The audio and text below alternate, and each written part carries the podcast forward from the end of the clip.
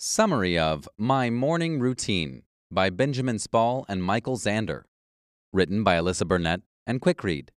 Narrated by Blake Farha. Introduction What does your morning routine look like? If you're like most of us, you probably don't bound out of bed first thing in the morning, feeling refreshed and positive like all those people in commercials advertising the next great way to get your best night's sleep. Instead, you probably play a game of whack a mole with your alarm, hitting snooze five times before realizing you've definitely cut it too close and you're about to be late. Or maybe you lay in bed and scroll through your social media for a few minutes before you actually get up. But one thing's for certain whether your mornings are lazy or frenetic, most of us aren't getting off to our best start. But wouldn't it be nice if you could?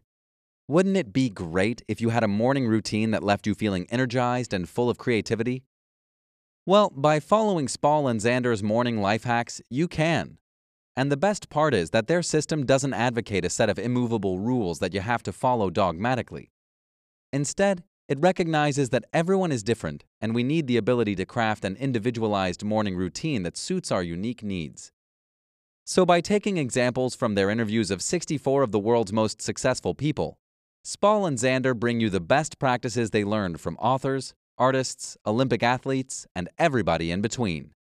And through this summary, we're going to learn why meditation is crucial for your morning routine, why working out boosts your mental health, and how you can craft your perfect morning routine. Chapter 1 Find Your Motivation. We've all been there. Your alarm goes off in the morning, and you find yourself wondering if it would really be that bad if you just quit your job, or dropped out of school, or skipped that big meeting. Whatever your morning holds, in the early drowsy hours, we can rationalize almost anything if it will give us a few extra minutes of sleep. But mornings don't have to be a nightmare. One of the best ways to reduce your morning stress is to give yourself a reason to get out of bed every morning. Or rather, a reason that transcends your fear of getting fired. Because let's be honest, that's what gets most of us out of bed. But what if we replaced that grudging reluctance with a motivation that excited us? What would our lives look like then? We might find that they look something like the mornings of MIT president Leo Rafael Reif. He sets his alarm for 6 a.m. every morning, but he's usually awake a good 30 minutes before it ever goes off. So, why would anyone choose to get up at 5:30 in the morning? Well, in Reif's case, it's because he wants to spend time going through his email inbox. That's because MIT is a diverse institution with a global impact, and as president, it's crucial that he stays in the loop with everything that affects his university. And because his day is often jam packed with a number of important projects, Reif feels that he can't afford to take a blase approach to the university's communication systems. Without dedicating specific time to his emails, he worries he might miss something. So his motivation for getting out of bed is staying on top of communication and promoting the well being of his institution. That's worth missing some sleep for, right? But you don't have to be the leader of a global organization to find a motivation for getting out of bed. The root of your motivation might be similar to Reif's, though, because no matter who you are or what you do, all it takes to get motivated is to find something you really care about. Just consider author Caroline Paul, who's also an early riser. Although she's not responsible for a university, she still chooses to get up at 6 a.m. because she wants to spend a few hours reading before her busy day takes over. Because reading is something she loves, Paul finds that a couple of hours spent engaging with a good book provides a soothing and rejuvenating start to her day and sets her up for success. Similarly, street photographer Andre Wagner also values mornings and consistently starts his day by leaving the house at 7 a.m. The ability to wander the streets of New York with his camera, capturing the early morning light and sleepy scenes, brings him a sense of renewal and peace while jump-starting his creativity. If you find yourself admiring their dedication and asking, how do they do it? The answer is not that they just hate sleep. Instead, they all have one common denominator the refusal to hit the snooze button. In fact, during the course of their interviews, the authors noticed that this was a consistent theme among every successful early riser they met with. Because although 71% said they used an alarm to start their days, only 34% said they made use of the snooze button. This means that, for the most part, Every successful early riser recognized that we might want to grab a few extra minutes of sleep, but it'll make us feel worse in the long run. So, rather than wasting our time and energy with the endless five more minutes plea, these early birds are smart enough to resist that temptation and jump out of bed. Chapter 2 You Can Do Your Best Work in the Mornings. If you've never been a morning person, that might sound preposterous. But morning productivity isn't limited to a chosen few who are wired that way. We can all take advantage of those early morning hours to jumpstart our day and tackle those things on our list that we never seem to get around to. Sheena Brady knows this from personal experience. In order to dedicate time to her new startup, Tease Tea, she spends the hours from 7 to 11 a.m. working before she heads to her regular job working on Shopify. Similarly, author and public speaker Todd Henry finds that early mornings help him get rid of that never enough hours in the day mentality. Instead of trying to cram everything in at the tail end of his day when he was already exhausted from a long workday, he started getting up earlier to make time for the things that were most important to him. And the success of his career just goes to show how well it's paying off. So once you're willing to get up earlier, how can you make the most of your mornings? One way to get your day off to the right start is to avoid checking your emails first thing. The authors found that many successful people swear by this practice, including author Ryan Holiday, who says that he always accomplishes at least one other task before opening his inbox in the mornings. In his case, that's a bit of early morning writing, but you can start your day with whatever works best for you, whether that's a quick jog or a shower that gets you up and running. Shane Parrish, founder of the Farnham Street blog, also swears by the no email rule. After noticing how he felt enslaved to his emails, he stopped letting that pressure take control and found that by taking this one simple step, his day and mental health were significantly improved. So, what do successful people do with that time instead? In addition to wake up activities like exercise or bathing, many successful early risers report that taking control of your day by starting a to do list is often helpful. For example, Geoff Colvin, senior editor at Fortune magazine, starts every morning by sitting down and writing a list of everything he wants to accomplish that day. And once he has that list on paper, he immediately tackles those goals. Chapter 3 The Benefits of Early Morning Exercise. If you've just barely managed to convince yourself of the value of getting up early, exercising first thing in the morning might be the last thing you want to do.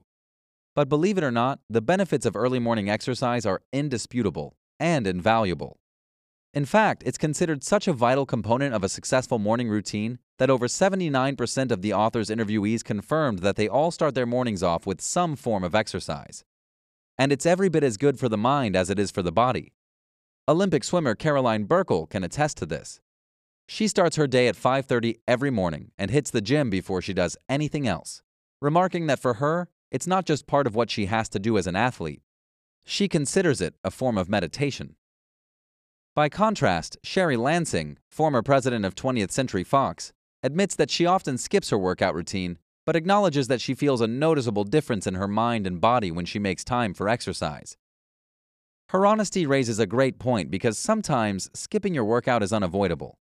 But having the self awareness to recognize that you feel better when you exercise and remembering to get right back into your routine as soon as possible is vital. However, it's also important to remember the necessity of balance. Don't overwork yourself. If you miss your routine one day, Working extra hard the next day isn't more productive, it's dangerous. So take a tip from Lansing's playbook and develop a structured routine which alternates between different forms of exercise. For example, she dedicates Mondays and Wednesdays to Pilates and Tuesdays and Thursdays to running on a treadmill for an hour and a half, followed by some weightlifting. This variation between types of exercise helps to avoid strain and injury, and helps prevent boredom at the same time. Although getting started can seem like an impossible task, breaking your exercise goals down into small chunks can help you build a steady routine over time. And if you're worried about finding time, it might be helpful to incorporate your exercise routine into an activity you already do every day. For example, you could do a quick set of jumping jacks while your coffee brews in the morning. Chapter 4 The Value of Morning Meditation Meditation is all over social media, so if you're not into that sort of thing, it's easy to dismiss it as the next big fad. But in fact, it's so much more. And in addition to the benefits it offers your personal life, meditation can help you optimize your professional success. Or at least, that's what over 50% of the author's interviewees and a few leading scientists say. But you don't have to take my word for it. Just take a look at a few of their examples, like Michael Acton Smith, CEO of the meditation app Calm. Smith is not only invested in promoting meditation through his business, he believes in it so much that he kicks off every morning meeting at work with a guided meditation session. Likewise, Aiste Gazdar, founder of the London based Wild Food Cafe, agrees that meditation is the only way to get her day off to a successful start. Not only does she start her day early, she uses meditation as that first activity of the morning. Remember that one you should practice before checking your emails? Gazdar reports that her morning meditation sessions are little slices of calm which she can use to bring peace to her day before real life gets overwhelming, and that that early dose of calm is so crucial she can't afford to miss a single session.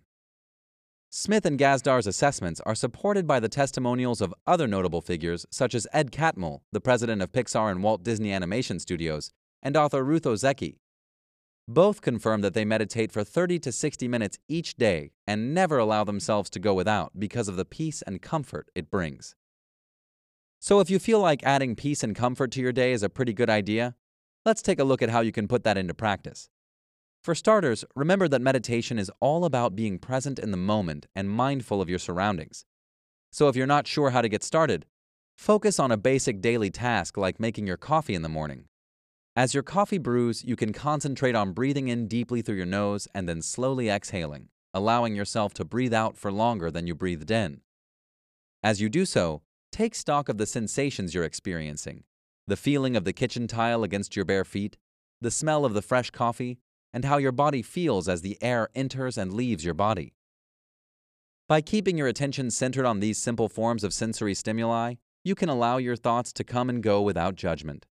Remember that instead of getting lost in your thoughts or being distracted by value judgments such as, I shouldn't be thinking that, or that's stupid, your job is to acknowledge your thoughts from a place of understanding and simply return your focus to your breathing. Continuing this practice even for a simple 20 minutes a day over a period of 21 days will help you develop a pattern of mindfulness that will infuse your days with a new sense of clarity and calm. Chapter 5 Give yourself a little me time. As you've probably noticed, each of the morning routines we've looked at so far have a common element. No matter how these self starters choose to spend their time, the key similarity is that none of them are doing something they have to do for work or study. Each person spends the very first hours of their morning focusing on personal development. And although they're practicing good habits which will definitely boost their productivity and concentration for the workday, the key difference is that they're all doing something that's personally enriching. So take a note from our Self Starters playbook and ask yourself what you would find most beneficial for jumpstarting your morning. Do you want more time to read? To paint? To learn a new language or develop a new exercise routine? All of these options are available to you. Whether you choose to start your day at 5 a.m. or at 7, no matter what you choose, it's important to remember that the first early hours of the morning are all about helping you become the healthy, fully developed person you want to be. And it doesn't hurt that an extra dose of me time will help you feel more ready to take on the day. Final summary Although the successful people mentioned in this book differ greatly in terms of their life goals and occupations, they all have one thing in common a stellar morning routine. By cultivating a unique routine which sets them up for success, each of these go getters has discovered a formula which suits their individual needs, and you can do the same. By implementing just a few of the simple practices discussed in this book and tailoring them to your needs, you can get your day off to the best start ever. And whether you choose to prioritize motivation, exercise, reading, or writing, remember that the key isn't following one prescriptive method. It's all about getting up early and finding the habits that are healthiest for you. This has been a summary of My Morning Routine by Benjamin Spall and Michael Xander. Written by Alyssa Burnett and Quick Read. Narrated by Blake Farha. The End. This audiobook summary was brought to you by Quick Read. We hope you enjoyed this audiobook summary. If you want more audiobook summaries like this, download our app in the App Store or Google Play and get access to thousands of other free book and audiobook summaries. Listen to them while working out or commuting to work and get the key insights of books in minutes instead of hours. Go to quickread.com/app and download our app for free today.